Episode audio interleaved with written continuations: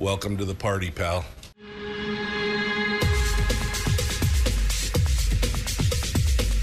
The, the Michael Dukes Show. The greed and the entitlement is astounding to me. What more could you want from a low budget radio program? This is a dumpster fire. That was just BS. It is time to get a new perspective. We know just what you need, and we've got just the cure. Open wide and prepare for a steaming hot cup of freedom. I just don't fathom it. The Michael Dukes Show, streaming live across the world. Oh, yeah. Live around the world on the internet at michaeldukeshow.com and across the state of Alaska on this, your favorite radio station and or FM translator. Good morning and welcome to the program. It is the Thursday edition of the Michael Duke Show. Still locked in a deep freeze here. I mean, I moved away from Fairbanks so I could get away from all this cold weather, but man, uh, it was like 16 below here at the house this morning. And uh, oh, i am ready. I'm already ready for spring. I don't know what the deal is, but uh, I'm just not used to it. I'm a wuss now, man. I used to live in North Pole where it was like 50 below for weeks at a time, and it, you shrug it off. And I'm not anymore. Not anymore. Oh man.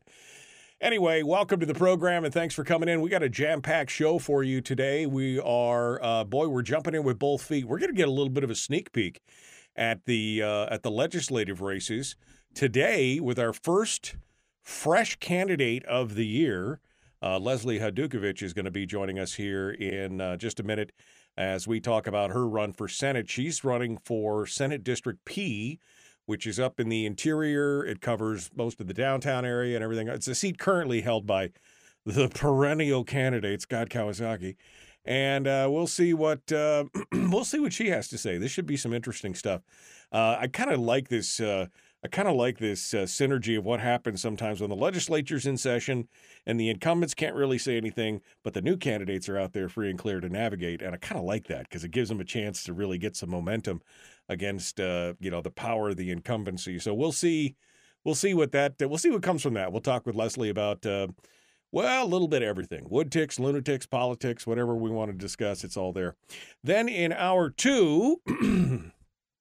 It's the shower hour of power. That's right.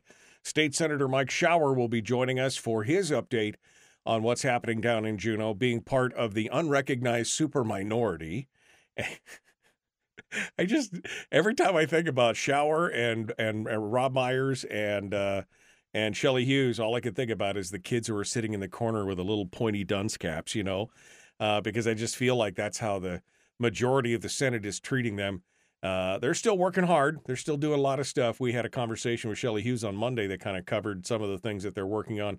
But it, I just imagine that's just got to be an exercise in ultimate frustration. So I, you know, look, I served on a borough assembly for five years, and it was people say, "What's it like?" I'm like, "Well, see that door? Just slam your hand in that door until you're unconscious, and then when you wake up, start again. That's what it's like." And that pretty much summed up my entire political. I mean, I did it for all the right reasons, but at the end, I was like, "Oh my God, what have I done? uh, they called me Doctor No for a reason. I just was no, no. I would vote no, no, no more, no more money.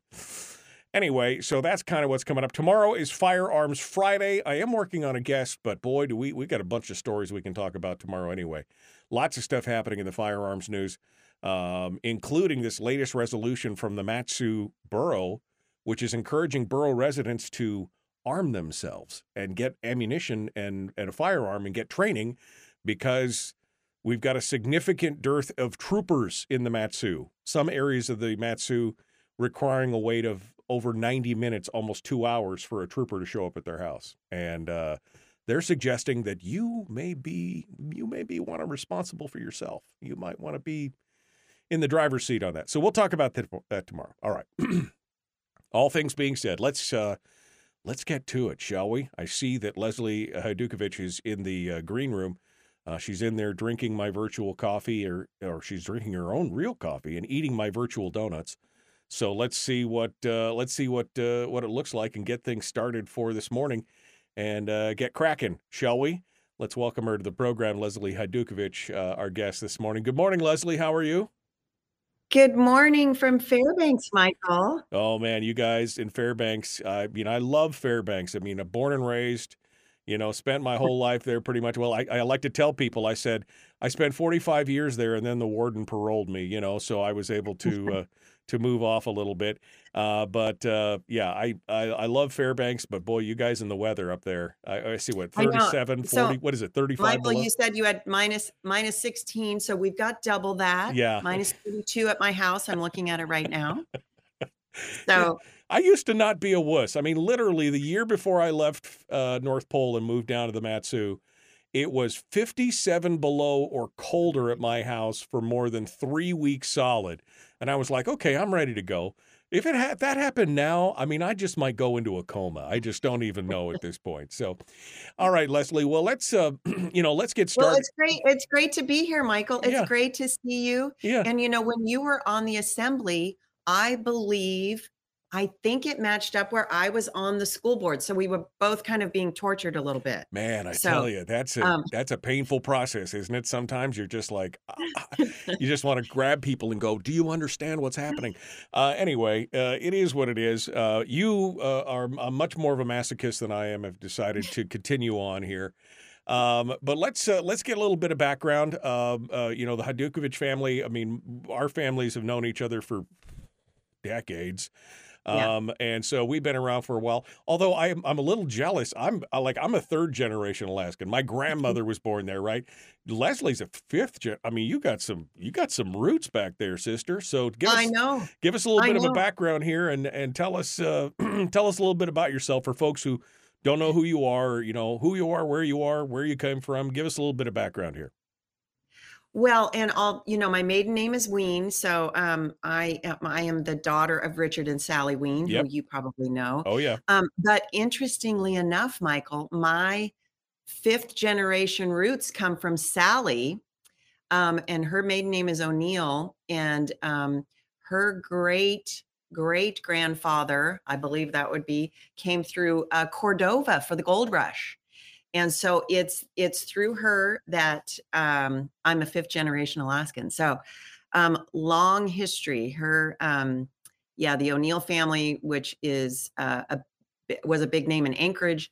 Um, she was raised in Anchorage, and then um, of course my my father, his parents were Noel and Ada Wien, and Noel was a pioneer bush pilot who came to Alaska in 1924. He did the first flight between Anchorage and Fairbanks. It'll be a hundred years, the anniversary of the Wow. first flight.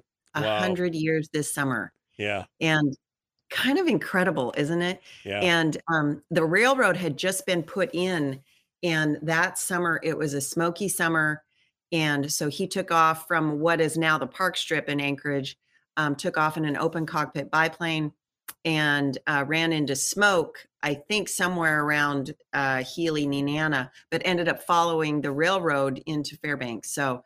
Um, so anyways long history um and the other thing i'd mention is my my uh, grandma ada Wien who noel married she's a born and raised in nome and uh, she ended up uh, marrying noel the aviator and uh, and ended up serving on the constitutional convention one of six women who helped write our constitution and she was so incredibly proud to be in Alaska and to be so honored to do to do that and represent. And both Noel and Ada um, loved Alaska and they flew back in 1958. I believe it was 58 that the vote for statehood was, and uh, flew back to DC so they could be there for the vote.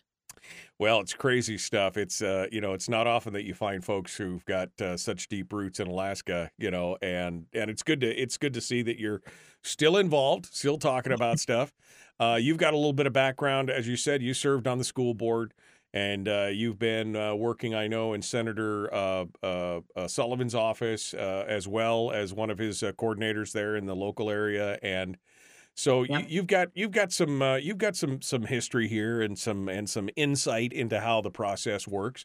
So Leslie, uh, good. Uh, this is my favorite question to ask. You know, new not new politics, but you know, folks running for a Oh, new man. office, right? Yeah. And I haven't been listening, Michael. So I'm like brand new. I'm just like, all right. okay. all right, so we'll here's the see. question: when exactly did you lose your mind and decide that you wanted to jump into this, uh, you know, this big thing of the state?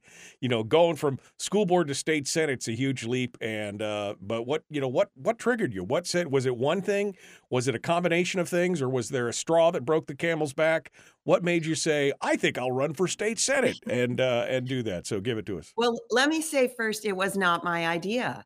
This fall, I'm, you know, I'm duck hunting, I'm berry picking, I, I'm taking watercolor classes, I'm doing uh, Pilates. So this was not, it was not in my plan. It honestly was not. And um, some good folks here in Fairbanks began calling me uh, October, November, and they said, "Would you consider running?" And my first answer was, uh, "No, no. Uh, why would I want to do that?"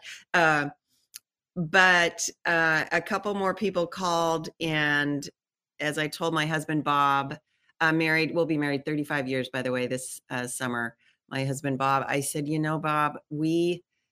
we need to do our due diligence on this and and you know part of that history just having told you what i told you you know about my uh, my grandparents and the people who came before me i mean part of that kind of comes into play and and community service it's just i think sometimes people it's in you and it definitely is in me because i love the state i love my community. Yeah. so we began talking about it and we're kind of both semi-retired We- our kids are grown we've raised three boys um, and they're grown. We don't have any grandkids yet.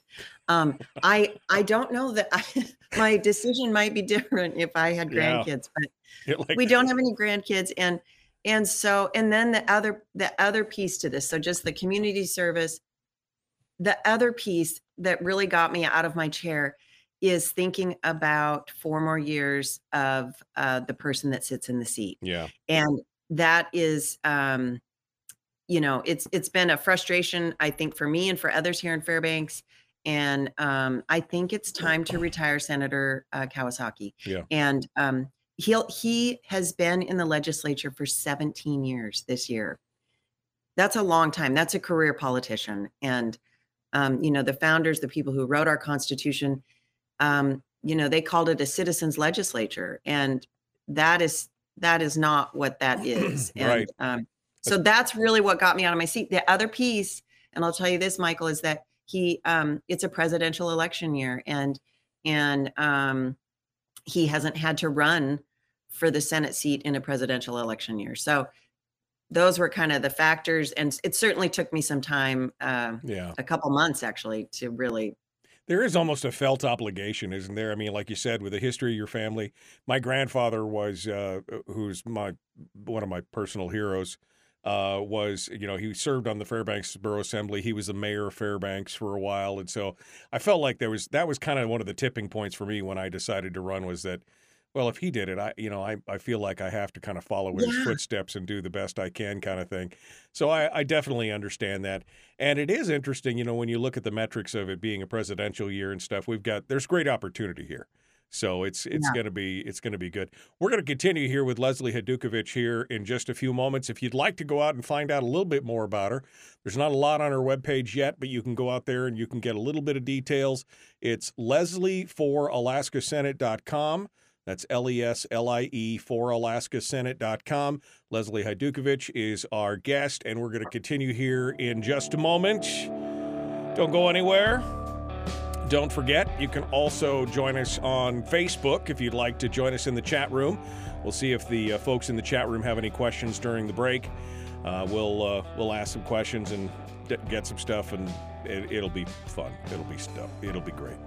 Uh, we'll be back with more in just a moment with Leslie Hajdukovich, The Michael Duke Show. Common sense, liberty based, free thinking radio. Back with more right after this.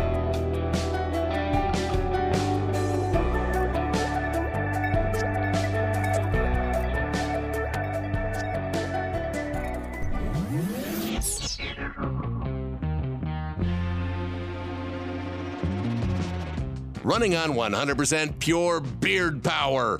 Oh, also some coffee. We dip our beard in coffee. Ha, nice beard.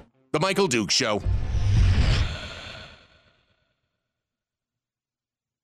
Okay, we're in the break right now. Leslie Hajdukovich is our guest. Uh, Leslie, when you hear the bell, the sounds like a ringside bell. When you hear that, that means we're 30 seconds from getting back to the radio. So we need we'll wrap up whatever we're talking about in the meanwhile. Uh, I see Brian says pronounce her name again. It's Hajdukovich. That's how I was always taught to do. it. So is is that right? Is, am I That's hit- perfect. That's it. I, that's what I was like. You know, you're hitting it. Uh, I know even I have a hard time. I had to make sure that I looked at the thing when I spelled it because you could never, you know, figure it out. But uh, Right. it's uh, it's always good. Uh, yeah, I mean the Wien family. I mean, I my uh, my aunt and uncle had a place right next to uh, your folks, and so I mean we spent a lot of time, you know, uh, with the with the family. There's a lot, you know, those some of the, a lot of the older Alaska families. They're all kind of intertwined at some point, uh, uh, you know, Right. interconnected at one point. So it's all good. It's a Uh, small state. It is. is it is. You know, and I'm and I'm I was really happy to see your name thrown in the ring on this uh, when I first got the notification. Um, and uh, and I and I'm glad. I think we could use some new blood uh, in the legislature. Um, and and some changes. Uh, you know, we've got. Well, we got some challenges. You know, we've changed out, um, uh, Leslie. We've got something on this program called the Charter of Changes. There are the four things that I think that need to change, which we'll get into here in just a little bit, and we'll ask you about it. But just so you are prepped for what they are, there are four changes that I believe that need to happen. We need to change the players, which means changing out the legislators, which we've done. Thirty-one percent of the legislatures changed out in the last five or six years, so I think that's a good thing. I think we should change the venue. And what I mean by that is not moving the capital, but I think we should put the legislative sessions on the road system where 85, 90% of Alaskans can actually access them in a face to face, uh, you know, nature. Uh, I think we need to change the rules, which means uh, we should eliminate the binding caucus. We should uh, we should change and take a look at the conflict of interest rules and the Open Meetings Act. All three of those things should be looked at Yeah. because the legislature, you know, they've exempted themselves from most of the laws that I mean, you had to apply, you had to, you know, adhere to it. I had to adhere to it. Uh, I know. And then the fourth one is to change the is to change the funding, which means I think we should I think the governor should ha- should do the budget a little differently. I think it should be more of a zero based budget or not predicated on you know the pie in the sky what we think the price of oil is going to be next year kind of thing. So those are the four changes, and we'll talk about that um, later on here uh, on the program. Um, uh, but because I, I always like to ask that, we'll do that in the last segment. But uh, yeah, so those are those are the things that we're going to do. It. My dad says, "Welcome to the fray, Leslie." So he's my dad's in the chat room right now. I yeah. I there there have been some moments like, what am I doing? Yeah, no, But um, it's a heavy lift. But you know, it's it's for a good cause. It's for our state. It's for our community. It's you know, uh, good people need to run, and and um, you know, I'm not a divider.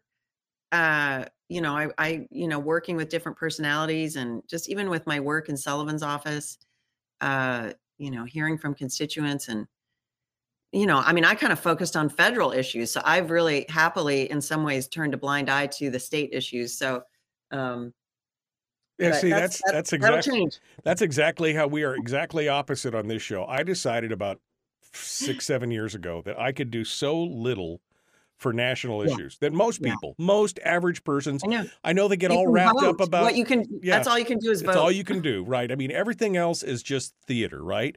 And it Yeah. is what's led to, to the divisiveness that I think we see in the country is everybody's so focused, and then they forget about what's happening in their own backyard, the stuff that affects them every day. So that's Right. why five or six years ago, I dedicated myself to focusing strictly on state and local issues for the most part. I do Firearms Friday, which is a national thing, but I mean, I you know, it, it it's just it, it's frustrating, and this is where people can make a difference. Yeah, Senator Rob Myers is in the chat. He just reminded me. I said in just the last few years, but in the last since 2016, in the last eight years, 64 percent of the legislature's been changed out. Yet we're still having some of the same problems because there's some old school play. I mean, 17 years, that's nothing. 22 25 years now for for Gary Stevens and some of these other guys. I mean, folks who are just kind of they're holding the reins of power and they're making the business as usual moves and I it, it you know, it's it is what it is. All right, Leslie, I'm sorry I kind of monopolized some time there talking about the charter. That's okay. You're a talk show host. I am. That's you know, it's the only job I could have. Uh, all right, we're going to uh, get back into it. We're four seconds out. Uh, Leslie Hajdukovich is our guest. The Michael Duke Show, Common Sense, Liberty Based, Free Thinking Radio. Here we go. The Michael Duke Show. Not your daddy. Wait, sorry, not your daddy? Ooh, not your daddy's talk radio. Whew, I was scared for a second. Thought we were going down. Here's Michael Dukes and the show. That's right. Not your daddy's talk radio, although my daddy is watching. He's in the chat room hanging out with us this morning. And we are joined this morning by Leslie Hajdukovich, who is running for Senate in District P, which is up in the Fairbanks area. Uh, and we're going to get into it with her right now. Uh, we just found out why she decided to run and everything else. Let's get into some of the issues. Leslie, we, you know, there's lots of things happening right now, and the Senate especially. Uh, those of us who are conservatives are feeling a little bit left out, especially those in the Matsu. Mike Shower is my senator, and I feel like me and every one of the other constituents of people like Shower and Myers and Hughes have been disenfranchised by the uh, by the majority because they're shutting the conservatives out and shoving them off to the side, and then now they're working with Democrats. In fact, there's actually a majority in the majority of uh, of this of the Senate. A majority of them are Democrats, and it's a little frustrating. And so we know that there's going to be some issues there and everything else. But let's talk uh, uh, first and foremost about what your big issues are as you go into. I mean, let me wave my magic wand and say you get elected. What does it look like coming into next year for Leslie Hajdukovich? What kind of you know organization are we going to be looking at? What is going to be the priorities? Uh, give me your thoughts. You know, one thing I've learned so far is that things change. Things are changing daily in Juneau. It's kind of amazing. I've been tuning into gavel to gavel and trying to, you know, stay up to speed. So, so who knows what what the case will be um, by next session?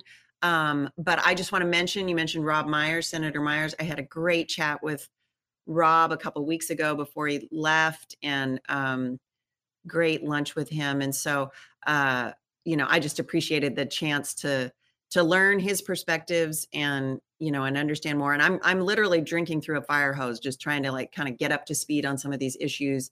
Um, but but I hear you, and I you know I am a Repo- lifelong Republican. Um, I consider myself a fiscal conservative, and um, you know I I would love to see a Republican uh, caucus, and you know, and if if changing this seat can help that, then you know what a great thing.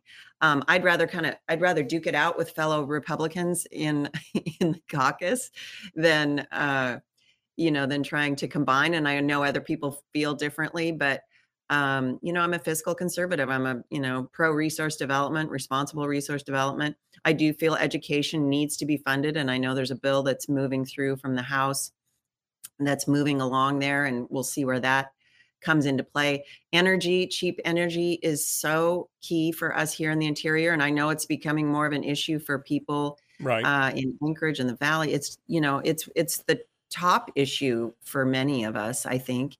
And um, I know we talk about it a lot and, uh, but we got to keep striving for those solutions, in my opinion. And, um, you know, and, and yeah, you know, natural gas, just we we keep coming back to that um you know i'm not a um you know i'm i'm pro coal. I don't know if that's okay to say but right you know right. uh you know the Usibelli coal mine and the and the work they've done down down there clean burning coal um you know it gets a bad name nationwide but that's not the case for for well, us. We've got here, some of the we've got some of the cleanest coal in the world actually uh, here, and yet they're going to shut down the power plants and everything else and make it harder for folks. To, it, it's a frustrating thing. Let's let's dissect this. Let's uh, let's get uh, a little bit more min- into the minutia a little bit here of this specifically. Now you've served on a school board, so you're familiar with education issues, um, Yep. and we know that from the Senate that their priorities are in order um, education funding. That's the first thing that they, that's all they want to talk about is education funding. Then they want to talk about the return of defined benefits to the state for state employees. Um, and then they want to talk about, uh, like you said, the energy issues. You know, they want to see if there's a way to incentivize or do some of these other things. Uh, so let's start with education. Um, you know, I, I'll be honest with you, Leslie. I mean, I'm I'm smart enough to be able to understand some of the things that that uh, go on behind the scenes and how budgets are made. You know, I've done I've been through this process. I've watched what school boards and districts have done. And I get a little tired of this mantra that we keep seeing in the newspapers and the various media outlets about how education just hasn't it just hasn't gotten its funding. It just it it's it's you know they haven't seen a raise in so and so so many years. But if you look back at the numbers over the last 20 years, you know education has received almost a 30% increase in 20 years. We're spending billions of dollars. It is the second largest expenditure in the state on education, with over $20,000 per student being expended. And so, while I understand that we have to keep up with things and that there's an increase at times, you know, I got to ask the question I mean, how much money do we have to? I mean, there's raising the BSA. The problem is, of course, the raise in the BSA with no accountability as to the outcomes of the students. I mean, this is a problem. So, wh- where where do you sit on this uh, on this suggestion that we need a eleven hundred dollar raise, twelve hundred dollar increase of the BSA, and that's the only way it's going to happen, and otherwise we're all going to die. I mean, that's uh, essentially what they're, you know, dogs and cats living together, mass hysteria kind of thing. Uh, you know, we'll all be out on the streets if for some way we don't get this done.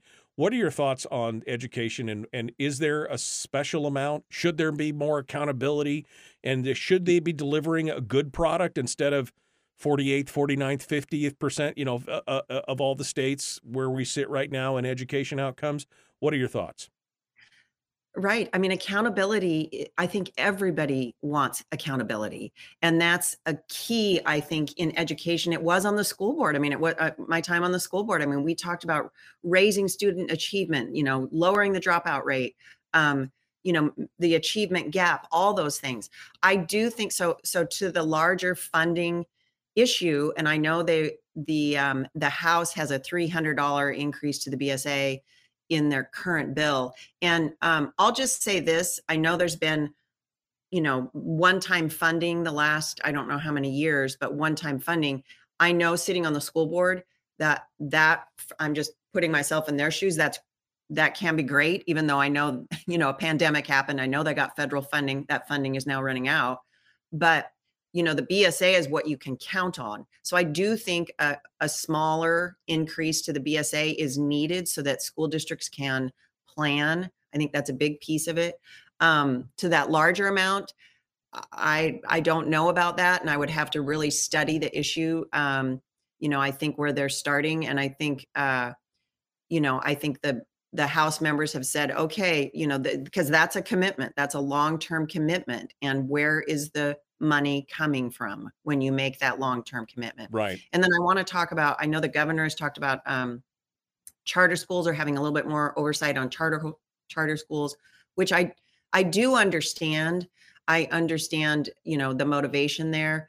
Um, you know, in Fairbanks, I think every district is different and our charter schools have been pretty successful here.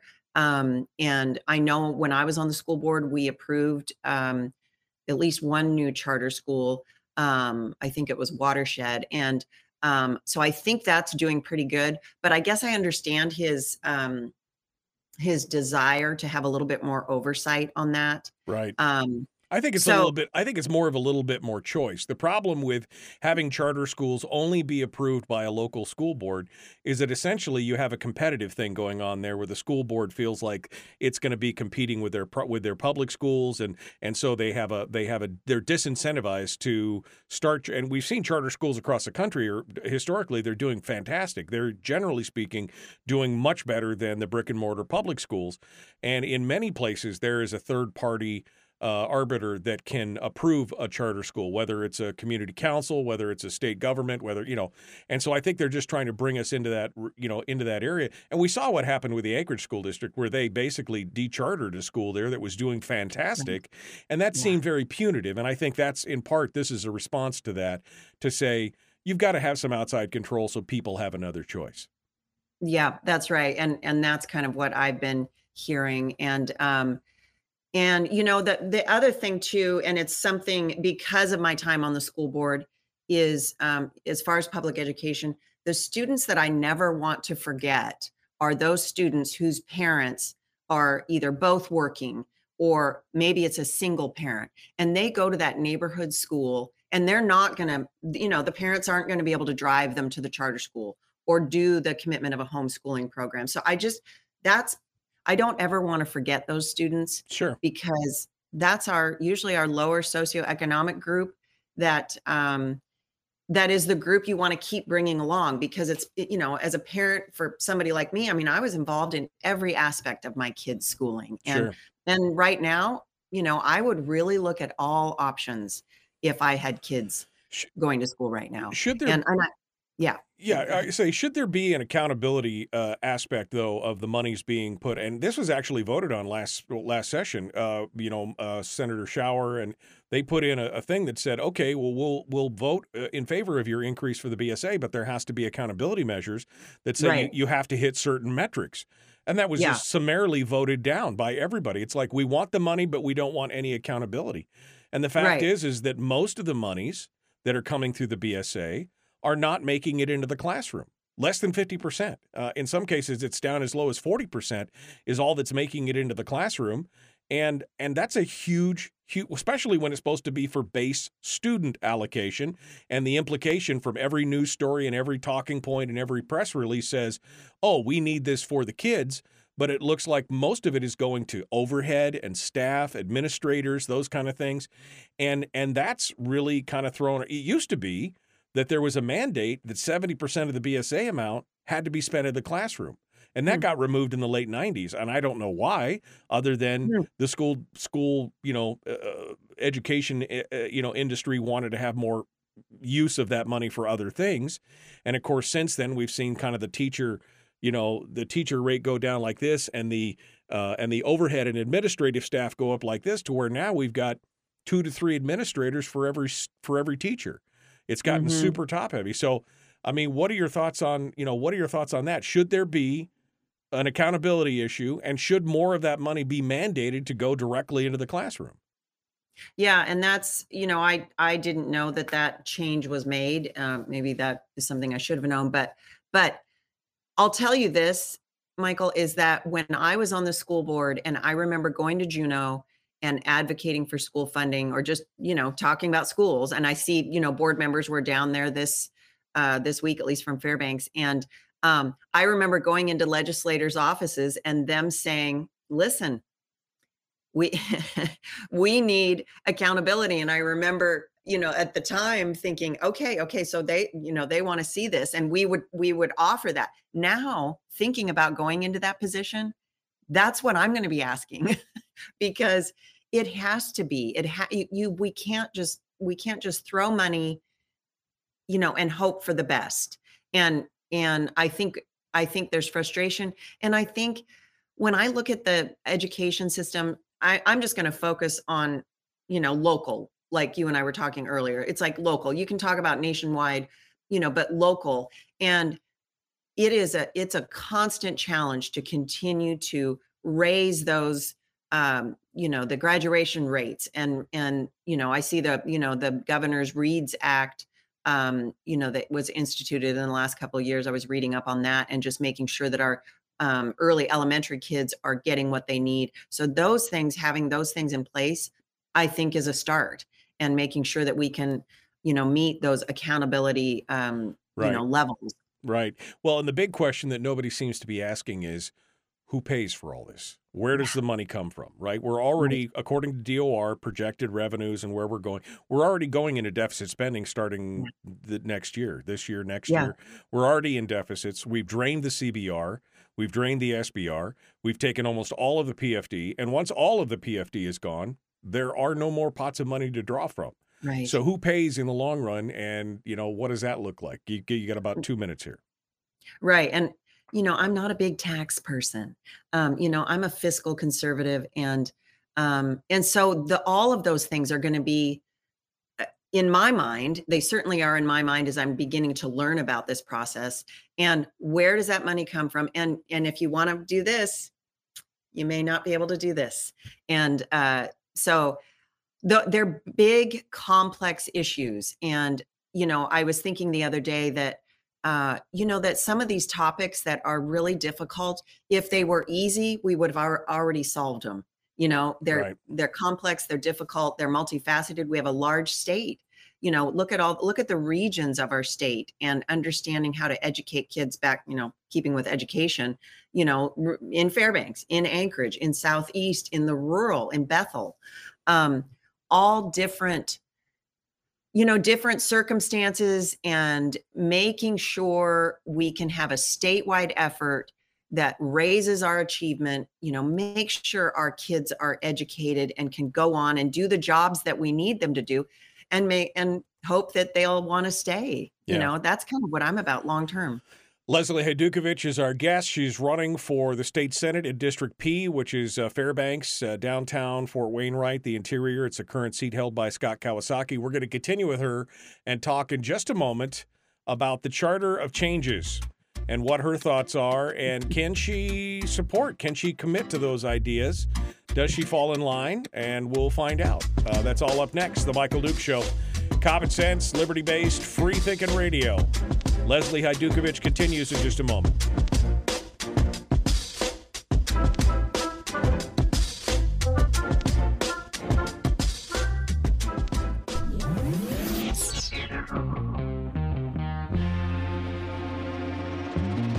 Listened to by more staffers in Juneau than any other show because their bosses told them to. And after what they just heard, oh man, they're going to be pissed. You're a bad, bad man. The Michael Dukes Show. That's one thing you're going to have to get ready for, uh, Leslie, is that if you do appear on the show from time to time, somebody will be listening and they will take you to task. They will take you. Here's what you said I- on the Michael, Michael, Dukes Show. I told I told a couple people I said I'm going on the Michael Dukes show and you know I I honestly have not listened to you since you left Fairbanks just because my routine or whatever. No problem. So anyways, I, I was like what wait what what what are you doing? And I was like I don't know is that a bad thing? Um so Well, some of the, I will say, some of the business as usual crowd in the Republican Party, because I've been a little hard on the Republicans. I'm a libertarian, right? So I've never been a Yeah. registered Republican, uh, but I've been a little hard on the Republican Party because, th- quite honestly, they're part of the problem at this point. The party itself and some of the members who have the R next to their name, yet they continue to do policies that, to me, it's not R's and D's in the Senate or in the in the in the legislature. To me, it's the people who are more more government spending versus less government spending. You know, more pro, Yeah. more we're focused on the government economy and to hell with the private economy. And those who are like, the private economy needs to thrive so that we can help support the government economy. I mean, that's, you know, th- and that's, I think that's part of the problem is that I've taken some of these Republicans to task and they don't like that. Uh, you know, Yeah. but if you have an R next to your name and you're you're ostensibly supposed to support the party platform, yet you're continuing to expend huge amounts of money. You know, vote yourself a sixty-seven percent pay raise. Do oh you know? And which again, talk about tone deaf. Did nobody read the room when they oh looked Oh at that? You know, and, But- and I you know when you talk about it everybody's like yeah we we did. yeah, You know exactly. and when you're in the Senate you can say you didn't right, right. which Well, it's it's frustrating, and that's probably why a lot of people. Look, I don't pull any punches. If somebody does something well, I I congratulate them. If they do something stupid, I call them out on it, and that. Like I said, I'm a libertarian. Everyone hates me. Okay, that's that's just that's just how it is. And so, Michael, I was remembering when you, I don't, I think I was on the school board around the same time, but I remember you had a, um, you would, you would pack your weapon. do you still do that? You would have it in a little day. satchel. Oh, every And, day I've got a. fi- I mean, I carry a. fi- I've carried a firearm every day of my life since I was 17 or 18 years old. So I mean, it's just it's just who I am, you know. And uh, I know people would like freak out over that. You know, it's you know for the I- most part, It was very Alaskan. Yeah, it is. It is what it is. You know, people are going to be upset about some of the dumbest things sometimes. Um, Yeah. Anyway, we're going to uh, we're going to uh, come into the charter of changes here. I I want to talk about you know again you've got more you've got more um, experience in the education and that's kind of why I think we focused more on education on this issue. But I do want to touch for a minute just on this defined benefits thing because you were there at the time. Uh, I think you were on the school board when, when PERS and TERS was coming apart. You know, we had a $13 billion uh, uh, liability, and the school board and the districts and the communities, they were having to pay astronomical amounts of money to try and compensate for that and everything else. What are your thoughts quickly here? We got about two and a half minutes. What are your thoughts on this idea of returning to defined benefits as a as a savior of our uh, you know inability to hire or maintain employees? What are your what are your thoughts on it? You know, unless I'm missing something, and I did try to watch Senate Finance yesterday and watched what went down because uh, I have great concern about it. I re- I was on the school board during that time, and the the giant unfunded liability uh, between you and me, our good friend Martin Pihl from Ketchikan, who was on the arm board at the time. He he's friends with my parents, and he plopped down his his notes on it, and he said, "Leslie, we've got a freight train coming towards us." I mean, it was a We still do. um, we still have we a six six billion unfunded from left over from that. I mean, you want to add to it? That seems insane.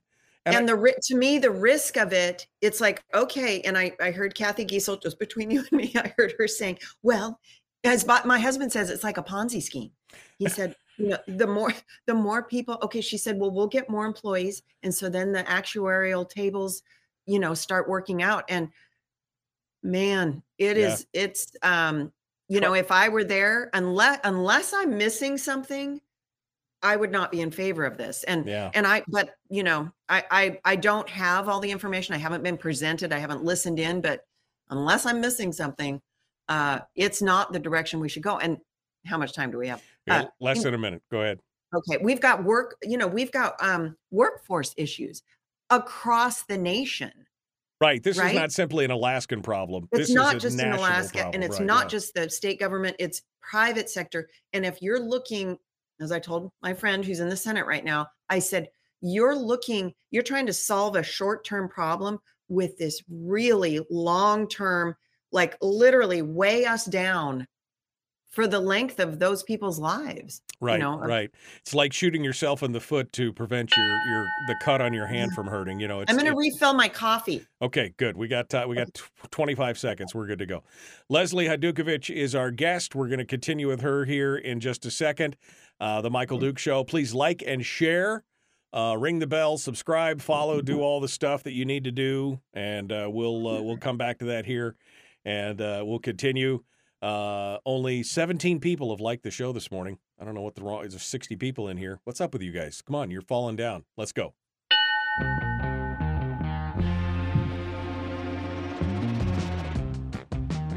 The Michael Dukes Show. Seriously humorous with a pinch of intellect. pinch of intel. Sorry. That is humorous. Here's Michael Dukes.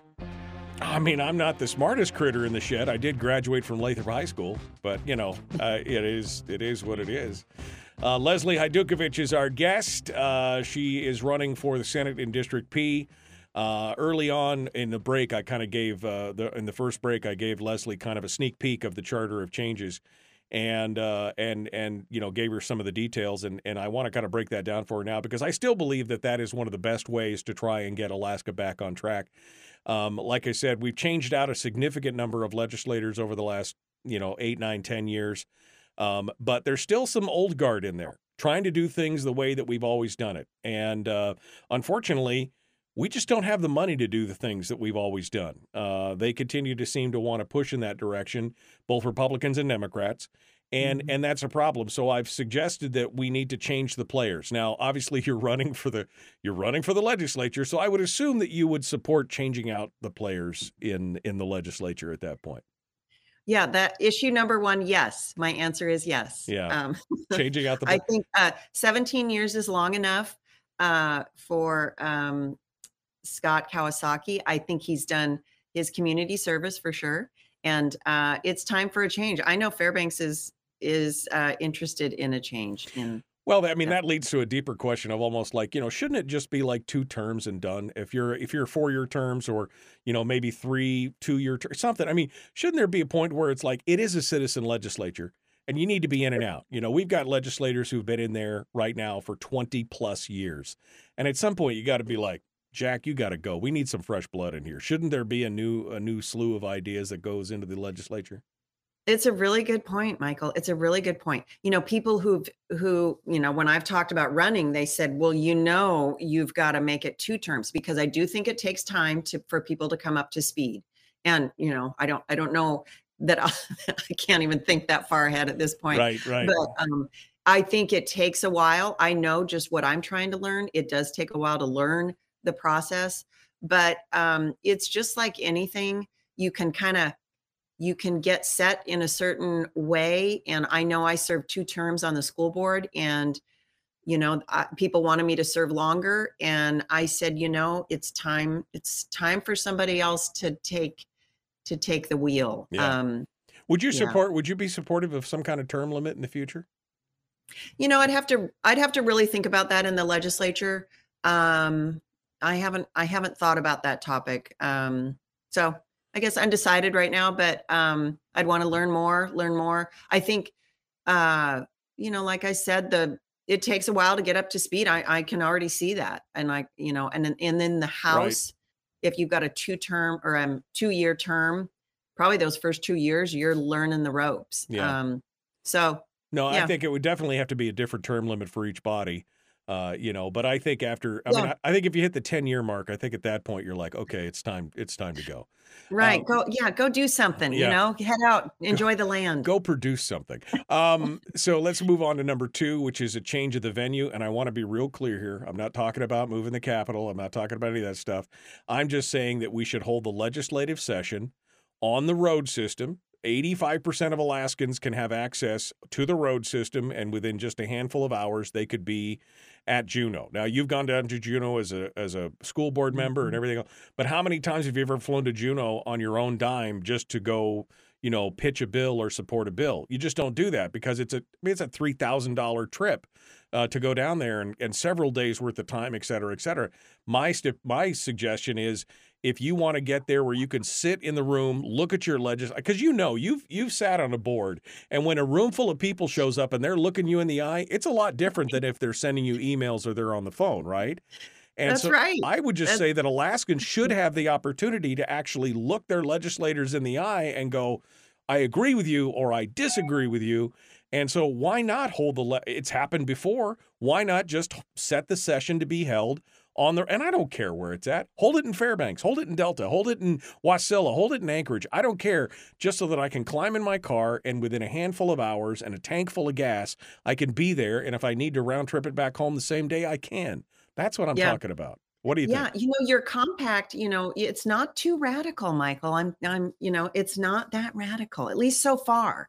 I mean, it really um, you know, like you said on the school board, we that would that's what's been so interesting. And I've known this that you can take an at ease in the legislature and then they talk and then it comes back and then a decision's made. None of that in in our local school board, you know, on the assembly, Yeah, none of that. everything Yeah. was done in public Yeah. everything Well, uh, that- you know painfully and usually these are the people like the people who are on our assembly or school board or city council you know they're just you know they're business people or they're you know they're just living their average lives Joes, yeah. Average they're Joes. not you Yeah. know um, you know professional politicians right. and they're your neighbors well, you're get, so you're getting a little bit ahead of us because that's number three. But number two, so Oh, would you so would you support the idea of putting the legislative session on the road system?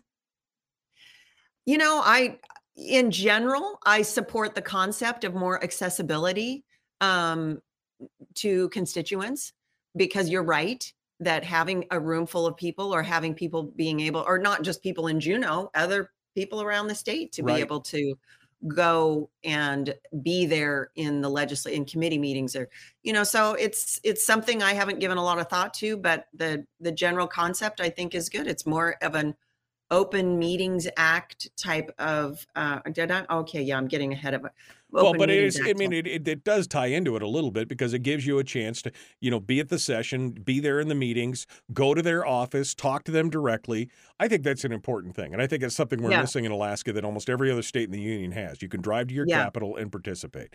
right Um, and i do i did love when i went to juneau and it was for usually for the school board i did like that once you were there i mean everybody's pretty accessible the Yeah. problem is it costs a lot of money to go there, That's the so problem right there. yeah. Number three is changing the rules. And we talked about, I mean, the binding caucus rule, which I find to be, well, in many states, it's unconstitutional. First of all, it's Hmm. illegal to hold a binding caucus. Here in this state, we've just made it be the status quo. Now, for a couple of years now, that's kind of gone the way, but I think it needs to be just basically outlawed where, you know, you show up and they say, okay, well, if you guarantee us your vote on the budget, we'll give you committee seats and everything else, but you've got to guarantee us that you'll vote with the with the majority on the budget. That's coercion. That's that's extortion. You know, I haven't you haven't written a single word about the budget yet, and then I have to commit that I will vote for it no matter what. yeah That seems Yeah. to be wrong. Yeah, and you know, honestly, I haven't done a lot of research on this topic. I mean, because I, you know, I'm brand new. Up until you know early December, I was, uh, you know, doing doing Well, my thing. Let me ask you Um, if you had been on the school board and they said, well, we're going to form a majority on the school board that tries to get things done, but if you want to participate, you've got to guarantee that you're going to vote with us on the budget from Right, the first day. right, What would yeah. you what would you have said?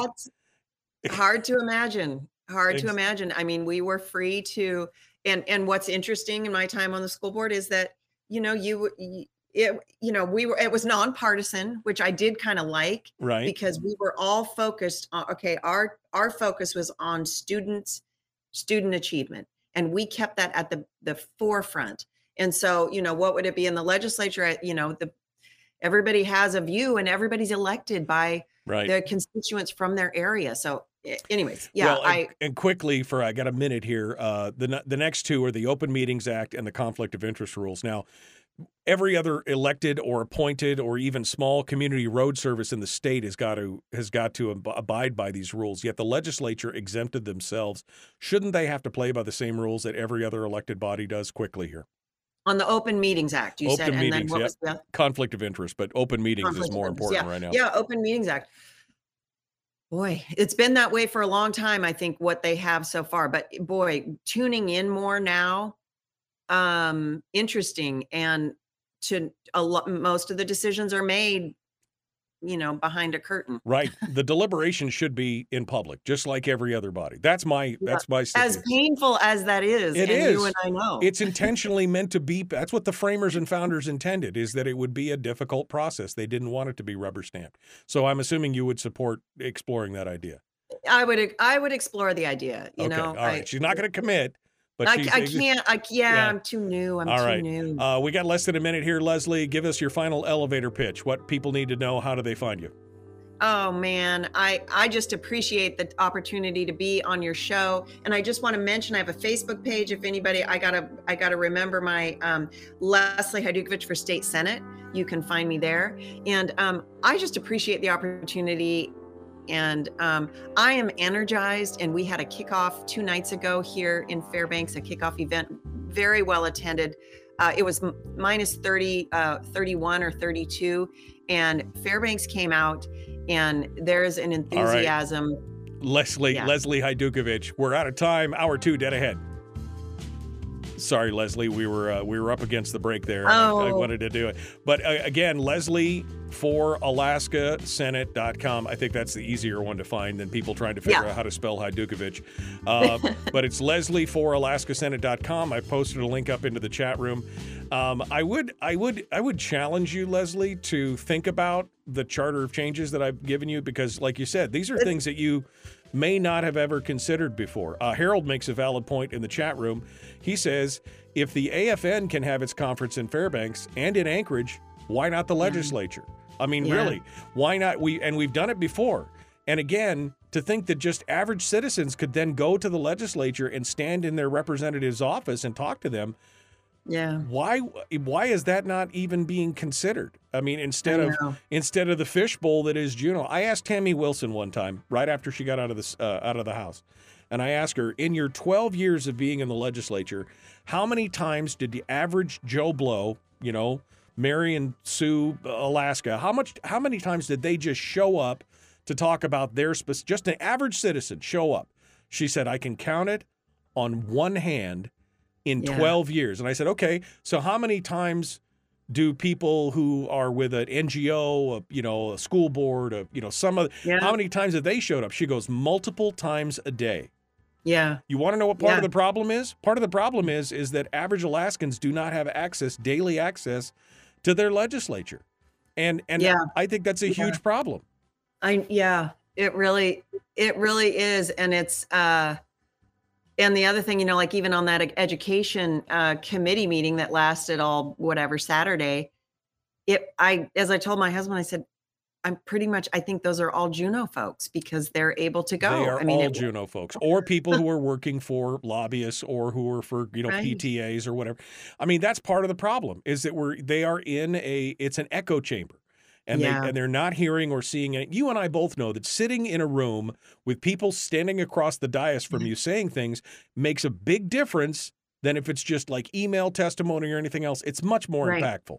And when- Right. And theoretically, Michael, anybody who's running for the legis- legislature, I mean, like me, I do have some experience, you know, so it's not like he, on the school board. I mean, like, no, I mean, I'm a mom, I'm a PTA mom, and I'm having to ta- make decisions about hiring a superintendent in public.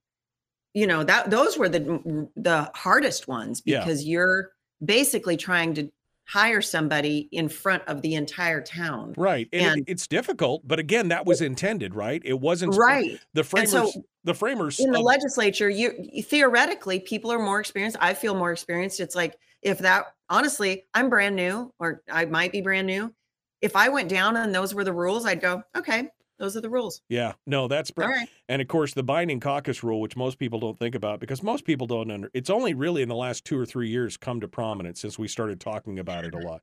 But that rule has been in place for a long time. A brand new legislator shows up and oh. says, Hey kid, if you want to play with the big boys, you've got to promise us your vote.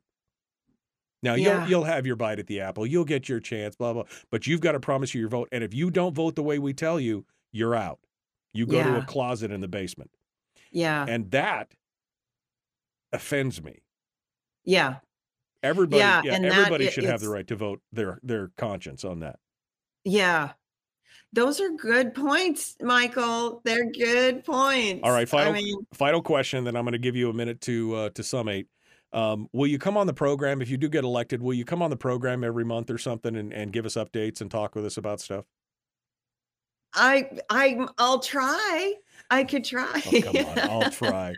It's a it's a it's a one hour commitment in the early morning before anything else gets started during the session. I know, which is, you know, I did. I tuned in one time. I was going to meet. Uh, actually, it was Will Stapp. I was going to meet him for breakfast, and I tuned. I was like, oh, I'm going to just try. I don't know what you come on up here, right? but anyways, I caught you and uh, Senator Shower, but I only caught like three minutes or something. right, right. Um, but anyways, I was like, oh, it's Michael Dukes. He's, you know, I can catch him here. So, um, so anyways, I, you know, I, I'm gonna, I'm gonna do my best, and uh, and we'll see, we'll see. But I just, I appreciate the the time, Michael. I really Well- do. Great to see you. I hope you're well. I hope your family's good. Yep, everybody's And- doing good. There's life after Fairbanks. I will tell you that. Yeah. Uh, okay. you know so i love it Uh, my folks are still up there everybody else is still up there but you know it is what it is all right It well is. we'll hope that if you do get elected that you will come on the program and you won't forget us uh, and won't won't avoid us because you know it, it's what we need we need more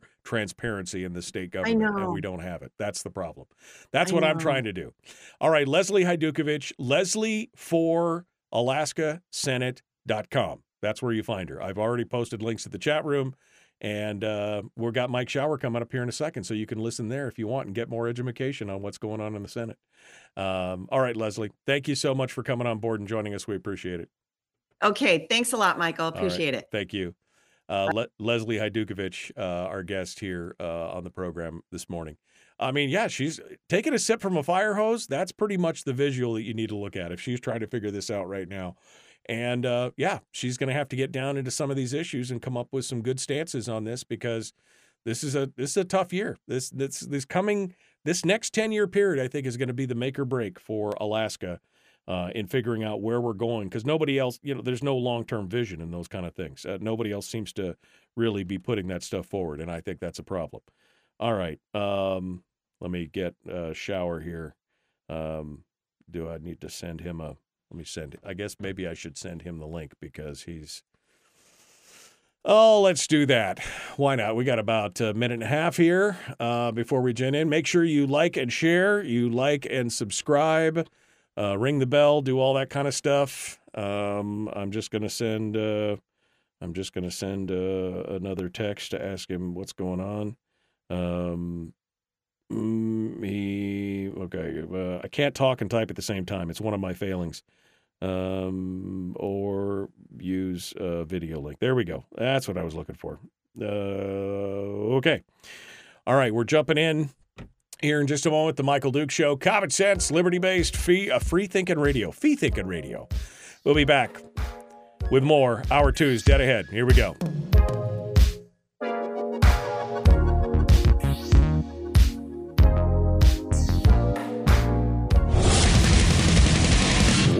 Buddy. Put that thing back in its holster. We haven't gone anywhere. I don't understand. Check out the Michael Dukes MichaelDukesShow.com for information on how to get access to the podcast. Welcome to the party, pal.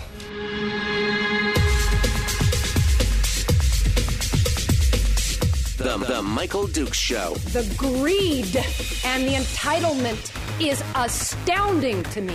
What more could you want from a low budget radio program? This is a dumpster fire. That was just BS. It is time to get a new perspective. We know just what you need, and we've got just the cure. Open wide and prepare for a steaming hot cup of freedom. I just don't fathom it. The Michael Dukes Show, streaming live across the world. Live around the world on the internet at michaeldukeshow.com and across the state of Alaska on this, your favorite radio station and or FM translator. Good morning. Uh, and welcome to the program. It is hour two of the Michael Duke Show, and we are continuing uh, discussions here of a uh, state business nature. We're going to be joined in just a moment by uh, State Senator Mike Shower, who's going to be uh, who's going to be calling us, and uh, we're gonna we're gonna we're gonna get all we're gonna get all squared away here in just a hot second. We just finished up with Leslie Hajdukovich who's running for uh, who's running for uh, state uh, state senate rather, District P up in the interior, and um, it's interesting. I mean, you could see that Leslie is brand new to the uh, to the idea, and we're in early days. I mean, this is January, right? We've got uh, we've got another uh, you know ten months or so for her to get up to speed. But I think she's definitely going to have to. She's definitely going to have to get a little more squared away on some of the issues and and have some you know have some ideas and some talking points about what she thinks needs to change and what needs to happen and i'd like a little more commitment uh, we talked about the the charter of changes and uh, you know we got a definite one uh, was a yes the changing the players obviously because she's running for office but the other two were kind of more iffy and uh, and you know needs she needs to think about it more. But let's face it, most people have probably never considered the ideas that I throw forward in the Charter of Changes. It's just not something that's on their radar. So maybe they need some time to think about it. So we'll we'll come back and interview Leslie again here in the future and see where she's at. See see what she's uh uh you know see if if she's come to a conclusion on some of this stuff. Um, and I and I know it's uh, it's difficult, especially in the very beginning, to uh, to get uh, to take a position, a solid position on something when you may not know all the details. But there's going to be it's going to have to she taking a sip from a fire hose. She's going to have to lock onto that thing and and figure it out. Um, but I'm excited to see that somebody um, is uh, uh, that somebody is uh, uh, is working on that, and we'll see we'll see what that uh, brings to the table here in uh, in just a minute. Um, all right, I'm waiting on. I'm waiting. I'm waiting on shower here, um, and we'll just see what we'll just see what's what's coming on here. He's supposed to be here in just a moment, so we'll we'll see we'll see how that. I should actually turn the I should actually turn the ringer on so we can hear everything and let and know what's what's happening there. All right. Um, some of the other stories that are going on around the state. Let's uh, let's let's get into that, shall we? And see where what else is uh, is happening. Uh, David Boyle, who maybe we'll try and get on next week to talk about this.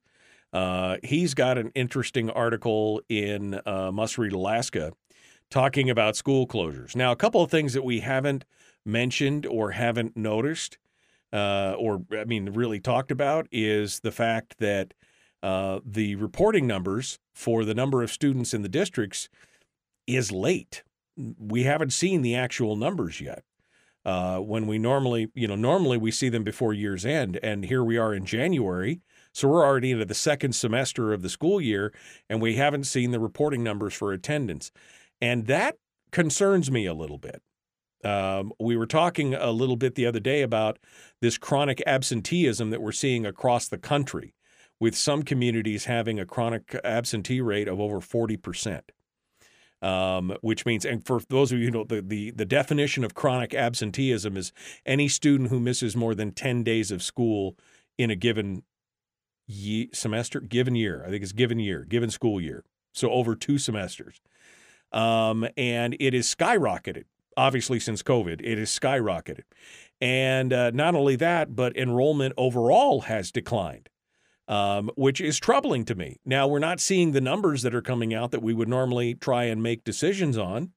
Uh, the legislature is getting in session, and usually that would play into, in some way, uh, you know, the decision making process as to how many students each district's going to have, and is it trending up or is it trending down? It's been trending down for a long time.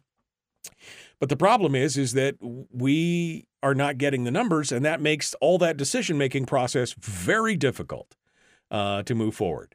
Uh, we expect it to be lower, but maybe it's so low that nobody wants to bring it forward. Maybe that's the hold. I don't know what the holdup is, but we'll find out. This goes back to David Boyle's story.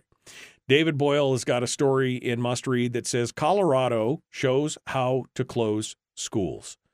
And I know nobody wants to hear about schools closing, right? Nobody wants to do it. Everybody's all emotionally wound up and invested in this. We've got our locals. We've got, but there comes a point to where if you have got an excess of capacity and you've got all these students and you're also facing a what are they calling it a 96 billion uh, 96 million dollar deficit you're going to have to look at some cost cutting measures david tar, uh, starts to talk out uh, talk about it and says you know the the school district's problem in a nutshell is that they have a total capacity at the elementary schools of nearly 27,000 it's 26,400 and change right but the actual numbers of students last year, now remember, we don't have this year's numbers yet or 2023's numbers yet, the start of that school year.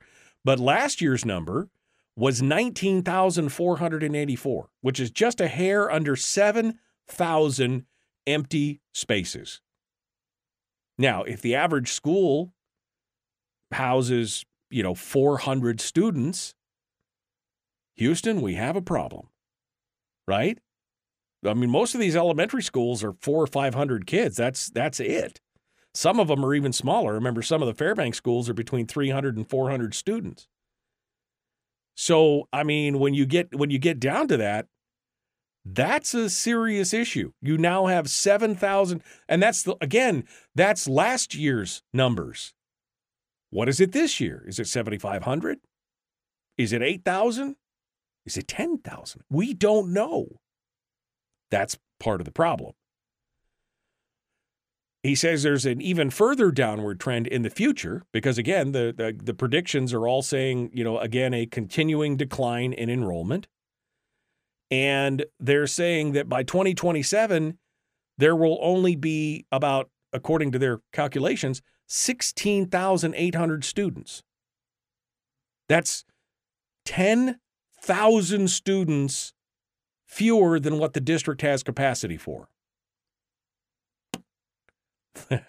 That's a huge problem, folks, because now you are paying for open buildings and maintenance and overhead and staff and everything else for 10,000 student seats, even at 500 per, you know, let's just say it's a 500 student per building.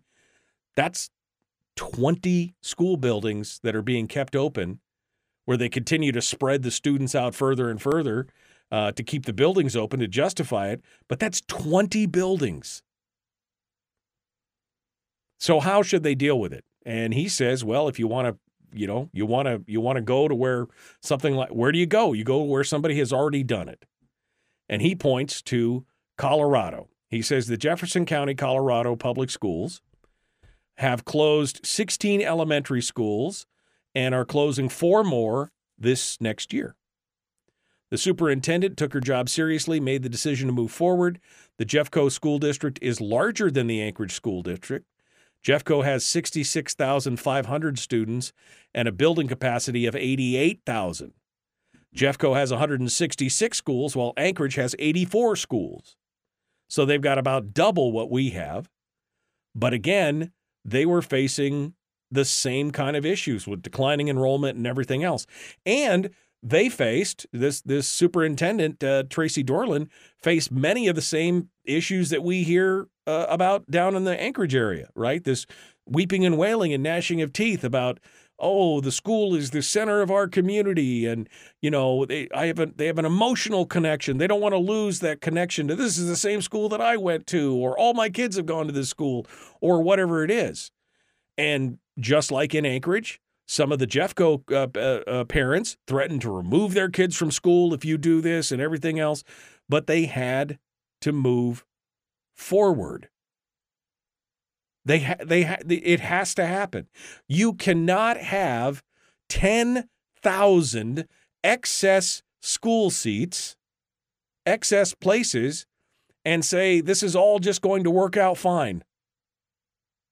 When you when your overall capacity is 26,000 students and you have only 16,000 in this uh, you know butts in the seats, something's got to give well, people will lose their job. Well, yes. What happens when other areas and other companies when they have to, you know, when they lose, they don't have the revenues, when they don't have the, they're not taking in, they're not making the money, they're not doing, what happens? You have to pull your horns in. You have to consolidate. You have to, you know, if you've got branch locations, you have to talk about cutting the branch locations and you bring some people into the main location from those branches, but not all of them. You don't have the room. You don't it's a redundancy. You don't need, you know, if you had to close 20 schools, you don't need 20 extra janitors at the schools that already have janitors. I mean, it's just people, oh, people will lose their job. Well, yes. It's unfortunate. But that's called life. That's called basic economics. You can't just hold people on the employee rolls because you might hurt their feelings. You know, the employment costs make up 75 to 90% of almost every budget from every entity in the world, be they private or public or whatever. You just can't keep holding those people on the rolls because you might, because somebody might lose their job. Yes, that's a problem. Absolutely. It is problematic on the individual level. But if you want the whole to survive, you've got to do that which again makes me ask the question of how much of an increase to the BSA is actually going to affect people in the long run if we have this continuing declining enrollment. If they are saying that by 2027, for example, I'm using the numbers from the school, if they're saying that their total capacity for elementary students in Anchorage is 26,432, but that by 2027, which is only three short years away, that capacity will just be 10,000 less than that. We have got some questions. We've got some and and even if you do increase the per student funding to the $1100 or whatever that they want, if you have 10,000 fewer students than what you need, is this just a continual crisis? Is this just going to continue to go on over and over and over again? This is a problem. I think we're I think we're we'll see if we can get uh, David on to talk about this later on uh, on the program. Maybe Monday. Uh, I mean, I don't know. Maybe today if uh, if Shower doesn't show up. We'll see. He was supposed to be here already. I know. I know. He's you know. We'll see what happens. Uh, anyway, we're up against the break, so we might as well uh, we might as well take it.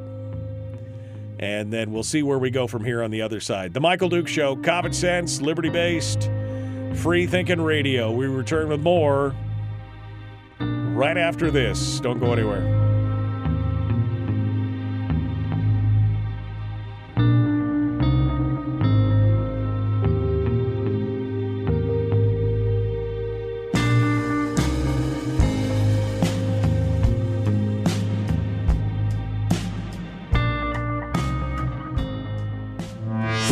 Broadcasting live through a series of tubes. Allowing all of these uh, entities to provide streaming stuff uh, going on, on, the, on the internet. Well, it's kind of hard to explain. Sorry. Streaming live every weekday morning on Facebook Live and MichaelDukesShow.com. Okay. Welcome back to the program, uh, The Michael Duke Show. Sorry about that. We're working on our stuff over here. Um, David, I don't know if you want to talk about this right now. Uh, I can't get a hold of Shower. I don't know what's going on. Uh, but David, if you would like to discuss this and you have time, I can either send you a video link or you can call me. One of the two. You tell me what you'd prefer in the uh, chat room, or we can wait till next week if you want to do that. So feel free to feel free to to to tell me in the chat room right now what's what's going on here. Um, why are kids not attend, attending school? Says David. Again, a big question. I'm I'm I'm concerned about this. Uh, all right. What else we got here? I'm sc- I'm scrolling upwards here, scrolling upwards here. Um, not Bailey's Kirkland Irish Cream. What? Bailey's or Carolans? Oh, I see. It was a question about coffee and Bailey's, and I don't know. It's Irish cream. It can't be bad. I mean, I'm. It's very bad. Jeannie says the interview with Leslie was unconvincing. She says very unconvincing. I'm a no vote. Well, I mean, I could, again, she's green as grass as far as some of this stuff goes right now. Green as grass. And I can understand her hesitancy to try and commit to some of this stuff. But you're right. She's going to have to, she's going to have to make some decisions. She's going to have to make some decisions on and get educated on some of these things and figure out, you know, where she stands on it. Jeannie goes on to say, makes no sense to replace Kawasaki with a twin. Mm, you know, um, Brian, on the other hand, says, "I like that lady. She sounds like a, a like a mainlining Republican, but at least it's a fresh voice." To which I would agree. I would consider Leslie to be kind of one of the median, middle of the road, you know, Republicans uh, that we've seen. Um, some of which have been problematic, others have not. So we'll see. We'll see where she sits. Um, and but again, she's going to have to come up to speed on the issues that are facing us. Some of these issues are critical, and she needs to she needs to to be part of it. Um, all right. Uh, David says he'll call in. Um, what number? Uh, David, I'll I'll email you the number, David. Not plastering my number out there for the whole world to see because God Almighty. Um, let me, in fact, I probably have your number at some point here. Let me see if I can find your. Uh, okay. Mm, okay.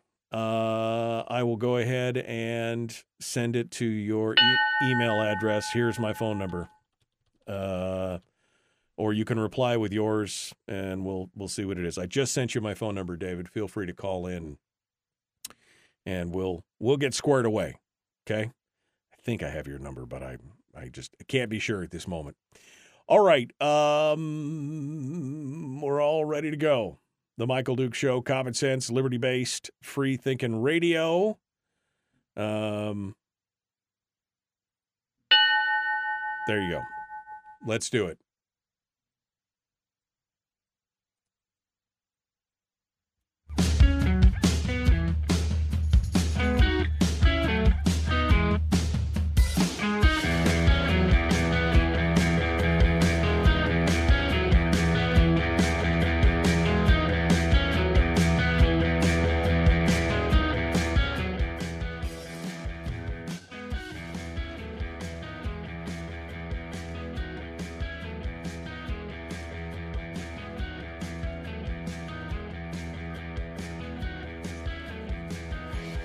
All right. Welcome back to the program. It is the Michael Duke Show, common sense, liberty based, free thinking radio. Continuing now. Uh, I don't know what happened to Shower. He may have gotten called to fly. I, no, I don't know at this point. But we're continuing on, and since David Boyle, the author of that article for Must Read, was in the chat room, um, I asked him if he wanted to call in and discuss it further on the program because, I mean, I'm an opportunist, right? He's right there. Why not ask him? Uh, so he's called in this morning, and we'll see if we can get some information from him and talk about it. And uh, he joins us right now. Good morning, David. You with us? Yeah, good morning, Michael. I'm a very poor substitute for one of the best senators in the state, Well, Mike Shower, it's but I'll try. At least you show up. I mean, uh, no, just. I'm giving Shower a hard time. giving Shower a hard time on that. Um, all right, David. Well, let's talk about this for a minute because again, there's a confluence of things that I and I really should just do maybe one whole show, one whole two hour show about this with some various guests and some quick hits. But I mean, there's a there's kind of a perfect storm happening across the country. Uh, we're talking about the explosion of absenteeism across the country, this absentee rate. We're talking about the continual decline in enrollment across the country. Again, this is not just an Alaska problem. Um, and we're talking about people's basically distrust in the educational system overall, the explosion of charter schools, homeschooling, um, uh, you know, learning pods, um, you know, kind of these, you know, uh, asymmetrical teaching systems that are coming up and popping up all over the place, teacher share programs, et cetera. And it's kind of creating this perfect storm. And so here we have this question of schools wanting more money. In this case, an increase to the BSA. But if, as projected, the enrollment is going to continue to decline, I don't know how much more that's actually going to help them. But let's talk about this. The school district in Anchorage already has a lot of empty spaces, and we're talking about now specifically in the elementary uh, uh, area of K through 12. And that's a huge problem. Um, and you've been looking into this, discussing it. You've talked with us about the budgetary shortfalls and how much money do they really have and what's their fund balance. And there's a lot of things, but talk us into this part of the equation here. Okay, Michael, thank you very much for the opportunity. Well, first of all, I, I just want to mention there isn't there is no budget hole in the Anchorage School District, and, and you can go to Must Read and, and find one Alaska and find one of my articles on that because they have a seventy-one million dollar. Well, they have actually a hundred eighteen million dollar uh, unfunded balance that they can grab a hold of to fill their ninety-eight million dollar budget hole. Um, yeah, as you said in your summary statement there, uh, this is not just happening in Alaska where kids uh, are leaving the public school system. Uh, the number of students is decreasing dramatically, and there are several reasons for this. We can actually thank COVID. One of the best things to come out of COVID and lockdowns, et cetera, was the fact that parents finally got engaged and learned what their kids were learning at school by looking over their shoulders as their students were uh, doing remote learning, looking over their shoulders at the computers and this is one of the re- one of the reasons why we have a shrinking uh, public education uh, student population. Uh, the other reason is if you look forward downstream, as the Anchorage School District has done, they project that there are going to be many fewer students of uh, K-12 education age uh, because we're just we're just not reproducing uh, children, and that has a lot to do with the different value system of the millennials and I guess you'd say, the Gen Zers and uh, that's that's going to be a long-term trend. So as you stated before, yeah, today, um, since um, we have uh, like 7,000 student excess capacity in the Anchorage School District, but if they're looking for actually downstream, by 2027, we're going to have 10,000 fewer students than than we have today in the elementary school system uh, for for Anchorage only. Now, this is going to be happening even probably more so at some of the uh, smaller schools in the bush, and even in Fairbanks and the Mats. Maybe not the Mat-Su because they've been uh, holding steady with their student numbers because you know because of what's happening in Anchorage. People are moving to the valley and taking their kids with them. Um, so you know, in in order to compensate for the lower number of students.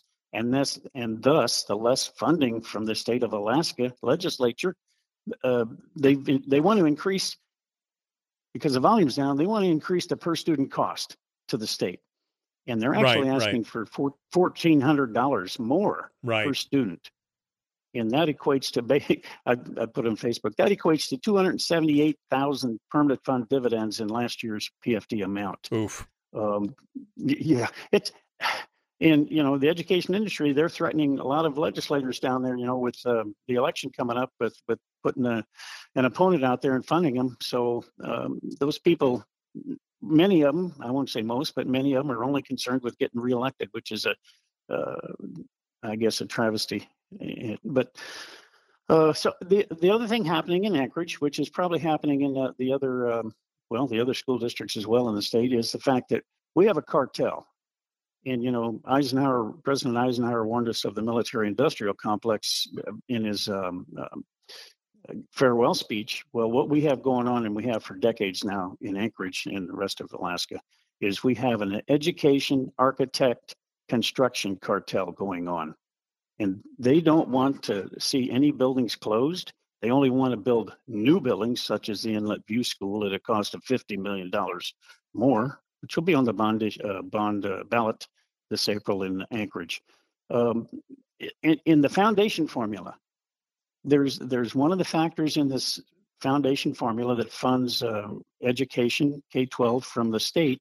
There's a factor in there called building size, and it was very interesting because even the um, Alaska or Anchorage uh, board and and the staff was briefed that when you start closing schools, you actually lose money because you don't get that money for that particular school. Right, right. And then then if you have let's say you have two elementary schools with 200 kids in them. You have two of those. Well, you get more money for those two schools than you do if you had one school with 400 elementary kids in them, the same number of students. So they're very reluctant to close any schools and consolidate them as well because they're going to lose money from the state of Alaska uh, funding because of that building size factor in the uh, formula. And uh, that, it, you know, it, it, it, I don't know, it's, it's ludicrous and, and irrational to see what the funding formula does.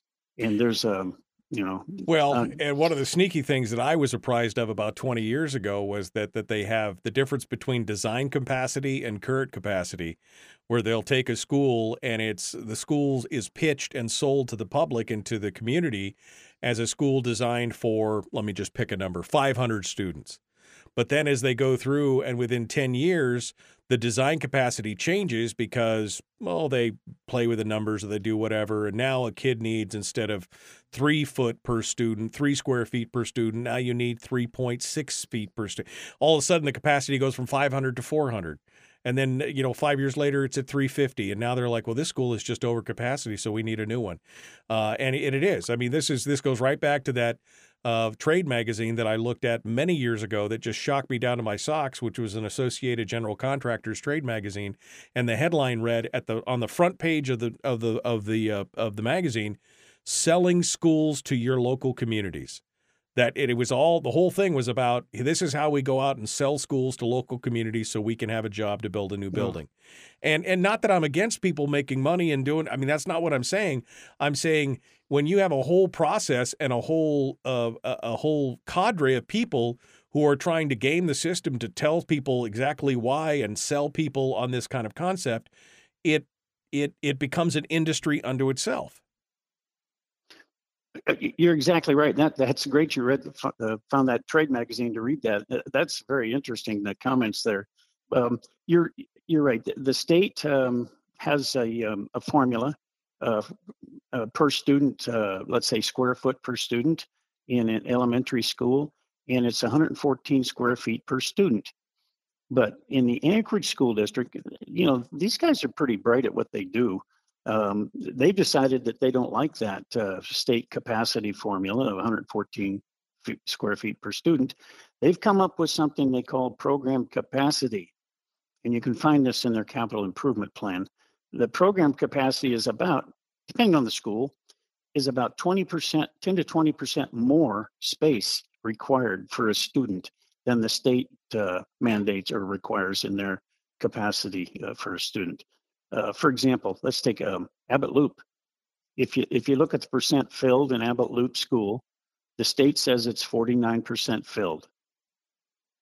The school the school district says it's 65% filled. Therefore, it's well over half. So that's one of the schools you wouldn't look at for closing. Let's say. Right. Um, it, it, it and I have another article I wrote I don't know how long ago that's on Must Read, uh, showing those statistics as well. And the other interesting thing is Inlet View. A few years ago, oh, maybe seven, eight years ago, Inlet View had 170 students in it. This is the school that they have on the bond issue to not remodel, but rebuild a brand new school. 170 students was what uh, their po- student population was.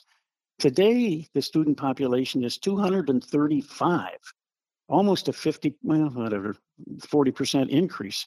Um, and you wonder how they did that. Well, they're manipulating so they can get a brand new school built there. Now it's way over their program capacity, like 130%. And what they've done is they've started a new program in Inlet View uh, back in 2018 called a great program actually for students, really smart students, the International Baccalaureate Program. And so now what they're doing is they're busing students or or busing students or parents are taking their students over to Inlet View to the uh, IB program, International Baccalaureate Program, because it is an outstanding program. But that program can be housed in any school in the district. There's nothing unique about Inlet View to have the IB program in it. And if you look at the neighboring schools around closely that are uh, adjacent, let's say, to uh, the Inlet View School, that they say is 135% over capacity or at capacity, those schools are, I, I can't remember what it is, but those schools are probably about, well, let me look here, hold on. Uh, like North Star, 72% capacity, Turnagain School, these are elementary schools right, right next to Inlet View, 68%, Lake Hood, 56%, Northwood, 69%. They're all less, basically less than 70% filled. And so they want to build a new school because Inlet View is over capacity. Well, what you do is you redo the school boundaries. Right. And you take the IB program and you move right. it to, maybe to one of these other schools. Right, to one of the schools that's got a lower capacity. Yeah. I, I want to get back to this article, though, specifically, because again, I've always advocated that if you want to do something, find somebody who's done it and see what they did right and copy that. Uh, to me, that that makes the most, because there's no sense in reinventing the wheel, right? Experience is the best teacher, especially when it's somebody else's experience. So we should always be looking at areas that have done something that we want to do and figure out can we adapt that to use for ourselves. And that seems to make sense. Uh, uh, but I want to get back into this. David, can you hold the line for me for just a minute here? I sure can. Okay. All right. Hold the line. David Boyle is our surprise guest here this morning. We're talking about uh, education and the closure of schools. And this is something that many districts are going to have to face in the state because there's an overall decline in enrollment statewide. So the question is, you know, as I've often said, as goes Anchorage, so goes the rest of the state. Uh, this is just going to be the coal, the canary in the coal mine kind of thing. We're going to have to talk about this. David Boyle's our guest, the Michael Duke Show, Common Sense Radio.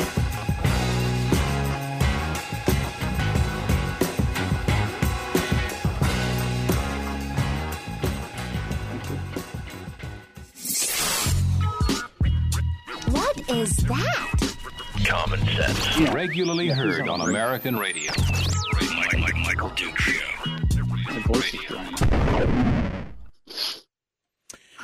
Okay, uh, David Boyle is our guest. David, I appreciate you coming on uh, such short notice. I, I, I, again, I don't know exactly what happened, but I'm glad that you are. Uh, I'm glad that you're on here and uh, and with us on this. Um, you know, to me, that was one of the most astonishing things that this capacity issue that we we just talked about, um, because that again that was brought to my attention right before I right before I got on the uh, borough assembly. Uh, that they were talking about that that that you know schools were designed and sold to communities at capacity X. This school will house this many students. And then slowly over the course of time, we saw school districts, you know, change things and everything else. And all of a sudden, a school that was originally sold and designed with 400 students, all of a sudden could only hold 325 and and I'm like, what changed? I mean, nothing got smaller. I mean, nothing, you know, nothing happened. The kids didn't get bigger. So what exactly is going on? And and again, it was just one of those things where it was a manipulation of the system to basically say, well, now we need more schools because we've got more kids that won't fit in the thing. I mean, this is it's it's really kind of an astonishing end run around what they're selling to the communities. It, it really is, Michael, and I, I wish the legislators would pay attention to that uh, that factor and what the school districts are doing.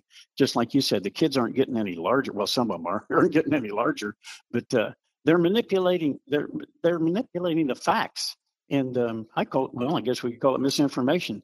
And they need to be called out on it, but by specific legislators, either you know in a um, either in a committee or, or behind closed doors, because uh, they could they could inc- say they they're the capacity uh, has increased even more so. I mean, Yeah. or not more so, but decreased because they've increased the requirements again up to maybe 300 square foot per kid.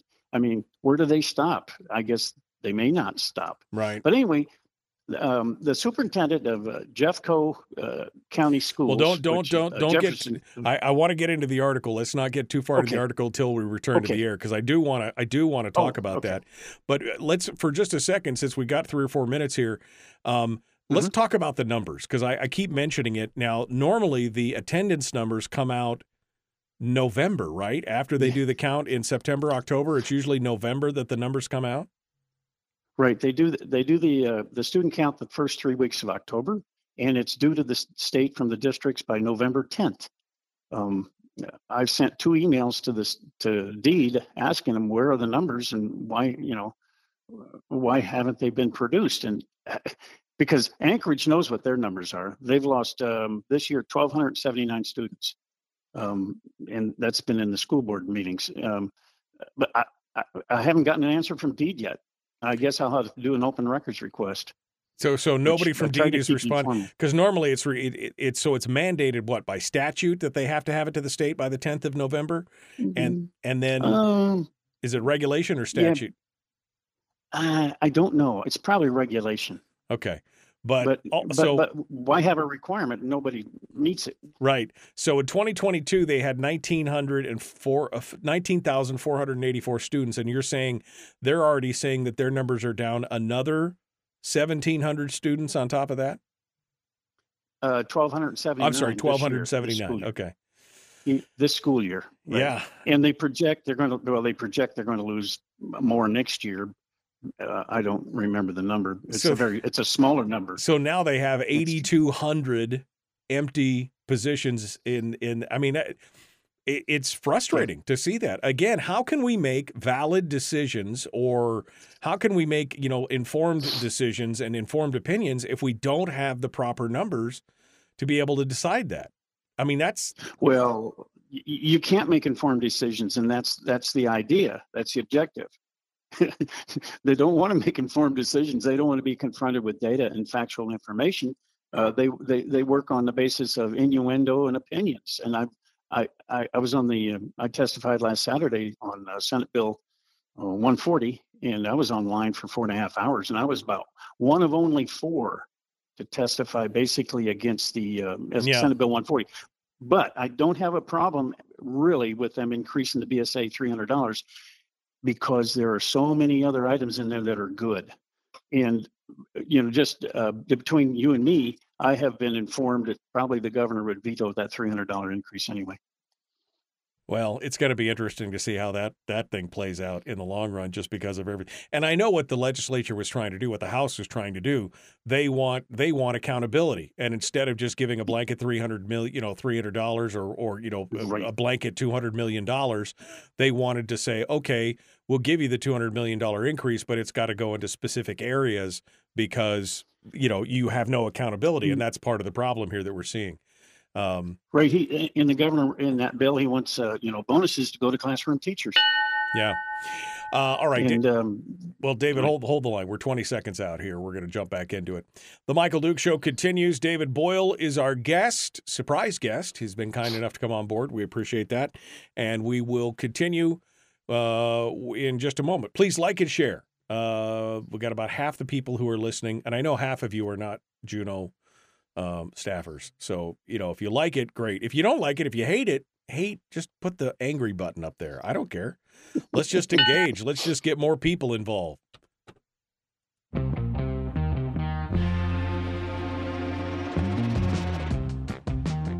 The Michael Duke Show. Seriously humorous with a pinch of intellect. pinch of intel. Sorry. That is humorous. Here's Michael Dukes.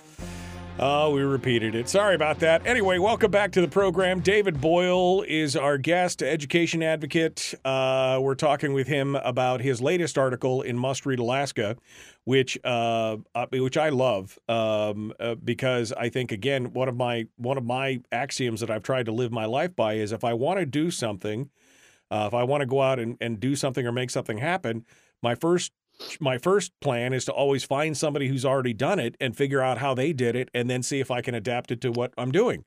because uh, that just seems to make sense. I mean, experience is the best teacher, especially when it's somebody else's experience. David writes about a school district in Colorado, the Jefferson County uh, uh, School District, Jeffco, and how they have successfully closed uh, 16 elementary schools at this point, and they're closing four more this year. So 20 schools total will be closed, and they've had to do it because of declining enrollment. Now, here in Alaska, uh, we're, we've talked about this. Some school districts have closed. Fairbanks has closed a few schools. I mean, there's some things that have happened, but this is the one thing that just terrifies, apparently, the education uh, industrial complex, where they do not want to close a school because, gasp, people might lose their jobs, kind of thing. But when you have 7,000 empty students, empty student seats uh, in capacity in the Anchorage area, for example, in elementary schools, that's a huge, I mean, that's even if it was a 700 capacity school, that's 10 schools worth of empty seats. Why are we not redrawing the lines? And what did Jefferson County find out? Did the world end, uh, David, when they eh, closed these schools? Were they able to close up their fiscal gaps? Did it work out well? Give us the rundown here. Well, uh, Jefferson County did it did it right. First of all, they got everybody in, in the district on the same team with the same mission, and that was to close schools that were excess to the to the uh, student capacity requirements. And um, and you got to commend the uh, superintendent there for that. She stuck to her guns. She laid out a plan. She uh, involved the community, involved the parents, and then when they and and they listened to the parents and I, by the way, listened to the parents. Um, was it last year when the school district, Anchorage School District, was going to uh, close? Uh, I believe it was ten schools were on the list, and they went to every school and held a community meeting, town hall with them, and eh, you know, to, to almost every one of them, uh, every one of the parents in these various schools in Anchorage, for example, complained that you know the, the school was the the center of the neighborhood and their parents had gone to school there and they had gone to school there and their children go to school there. And it was an emotional uh, attachment to the school. And i understand that. Um, I, but the, none of those parents mentioned the fact that the schools are really doing a great job in teaching their kids except at birchwood. I'll take that back. Except at birchwood abc school. But all the other schools the parents were only concerned about their emotional attachment and their children having to meet new teachers and new staff and maybe get on a bus and, instead of walking to school. So there was nothing about how well those schools were teaching our kids how to read. And that was, to me, I, it was just unbelievable. It, to me, it kind of showed a level of, unfortunately, shallowness from a lot of those parents. And by the way, I'm a military family, and my kids have been in five different school districts. So we know what it's like to remove a child from a school every three years or so, move to a different school district, a different state. Um, kids are flexible. They get over this. They're a lot more flexible than, right. than we parents are. Yeah. And actually, it's kind of good. I found out the kids become more confident in themselves. They adapt to change much easier than sitting, you know, in the same uh, home, let's say, or state or whatever uh, during their life. But anyway, the superintendent at Jeffco put a great team together and she told them what the mission was, and they all stuck together uh, on on that mission. Uh, she actually, uh, like you said, closed 16 elementary schools, and four more are going to close this year. She put out a very uh, detailed plan on how it was going to work, involved parents, involved the students, and involved the entire staff and the community as well. And uh, when when when they had these, well, she listened to the parents, but she didn't lose sight of her her job and that was to close schools because they couldn't afford it anymore and they were also quote in a budget hole just like this is this is across the nation. All these school districts are complaining. We got a huge budget deficit and that's because they use covid money to pay recurring cost one time money for paying salary uh, and uh, benefits of staff members. But so when when they pushed back against her, like uh, the article I read was most of the parents pushed back against her. They didn't like what she was doing, but she she stuck to it and got it done. And she actually, if the the staff members of one school that was being closed, they took those staff members, for example, the teachers, admin staff, etc., and they went to the receiving school that the kids will be going to, various schools, and they actually helped the children, you know, uh, move into those schools uh, and, and and it was pretty seamless apparently. But you, you know, there and the transportation worked out fine. Um, we have you know Anchorage School District in the last year when they're trying to close their 10 schools. Oh, transportation. Actually, our transportation costs are not going to change, which I don't understand. Um, Anchorage is interesting. they close the school building and it costs money. Yeah, it costs them money to close the school. Well, and again, is that creative accounting? Is that uh, is that the same kind of thing where we hide the numbers so that you can't make the decision? Well, now we'll make it look like it costs more to close the building than it does to leave it open. Uh, I mean, a lot of things that to normal people that just doesn't make sense. Right, and I, am actually going to send send a link to uh, the Jeffco schools and how they did it. I'm going to send it to the Anchorage uh, uh, School District, the superintendent Bryantt, and the school board, and say, "Here you go, guys. Here's a plan on and how to do it." And actually, you may even want to go down personally and talk to that superintendent down at Jeffco Schools. And the Jeffco Schools, it, Jefferson County Schools, in, in uh, it's the second largest school district in the state of Colorado. It's it's a huge land-wise. It it goes, Wheat Ridge is north of Denver, and then it swoops all the way down through Golden, which is Coors Brewery, I guess, and then goes down the front, not the front range, but the, um, uh, well, yeah, the, the hillside there, and then all the way down around where, where actually Col- Columbine High School is, which is a part of that school district. Um, but it can be done, and just like you said, we don't want to invent uh, any more wheels. Uh, let's just do find out how they did it and a lot of school districts are going to have to do this across the nation, not right, just in right. Alaska.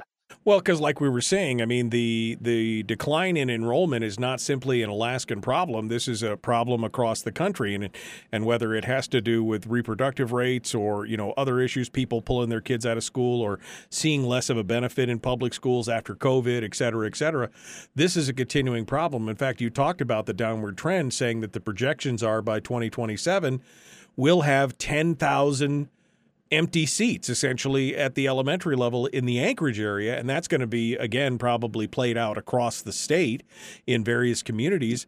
I mean, this is an ongoing problem. Am I am I wrong?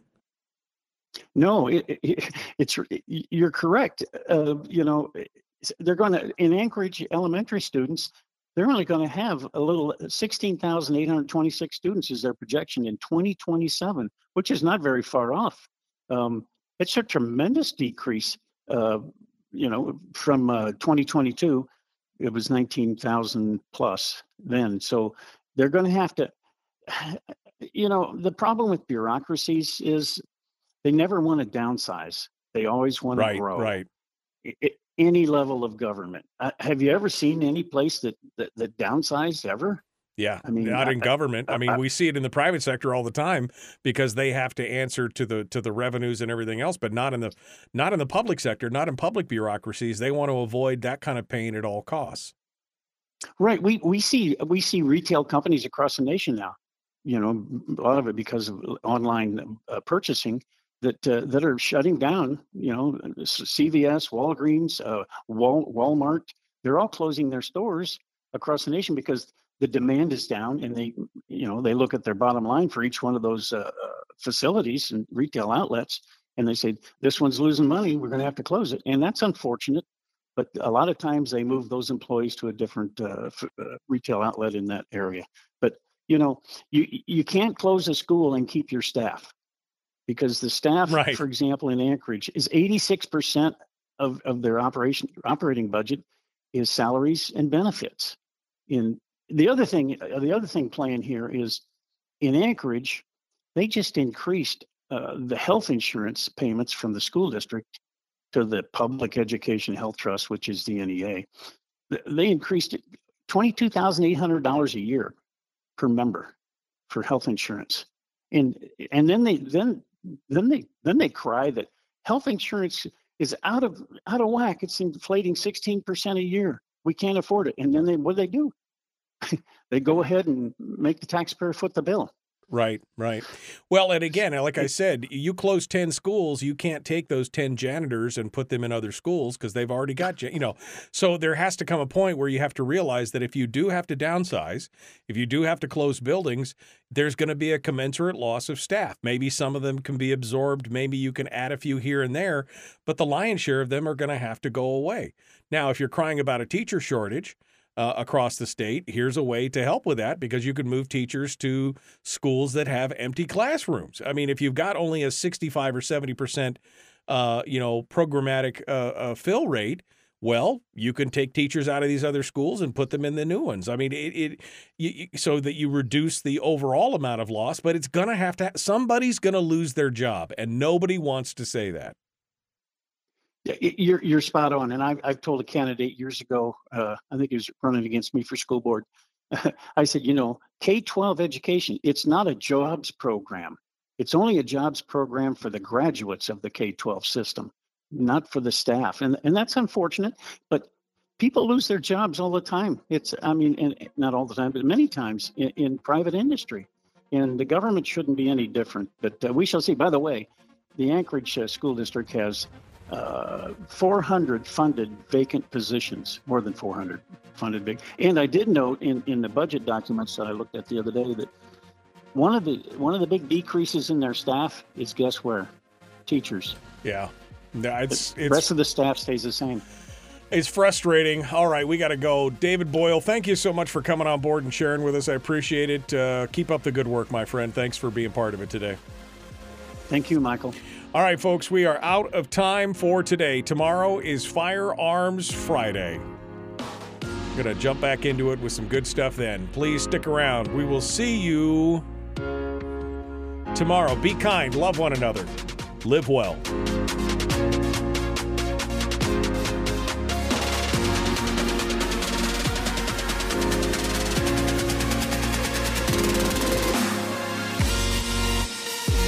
Okay. Well, I mean, yeah, I know. Legasp. Somebody might lose their job. You know, I mean that's that's part of the problem here is that nobody, you know, it's like nobody wants to feel the pain. Well, in the public sector, that's part of the problem. Nobody wants to, I mean, live in reality. Um, and Jess, Jess keeps going. Jess, I, I, she's got a full thing here, which I don't have the time to go into. But Jess, I will just say that I, I hope you don't think that we're on this program blaming the teachers. This is a systemic problem. This is not a teacher problem per se. There are good teachers, there are bad teachers, I'm sure, but I'm not trying to blame this on teachers. I'm saying this is a systemic problem in the school systems. The fact that you have two to four administrators for every teacher in the school is leading. I mean, if you want to look for a root cause, to me, that's one of the root causes of what we're dealing with here. And the fact that they don't want to live in reality and say if we have to close schools, then people have to be laid off. I mean, it it just doesn't make any sense. it does not make any sense whatsoever. So I hope, Jess, you're not you don't think that we're trying to beat down teachers specifically on this. I'm saying that there's a problem, systemic problem in the whole system, and that there's a lot of protectionism going on from the unions and the powers that be and the people who are invested in this. Some of them who are teachers, but it's not the individual teachers' problem that are the problem. I mean, sorry, that's what I'm saying. It's not the individual teachers who are the problem on this. Anyway, my friends, we got to go. I appreciate you. Like and share wherever you are, wherever you're watching. If you like it, you can share it. We'll be back tomorrow with more bright and early, 6 a.m. The Michael Duke Show, Common Sense Radio.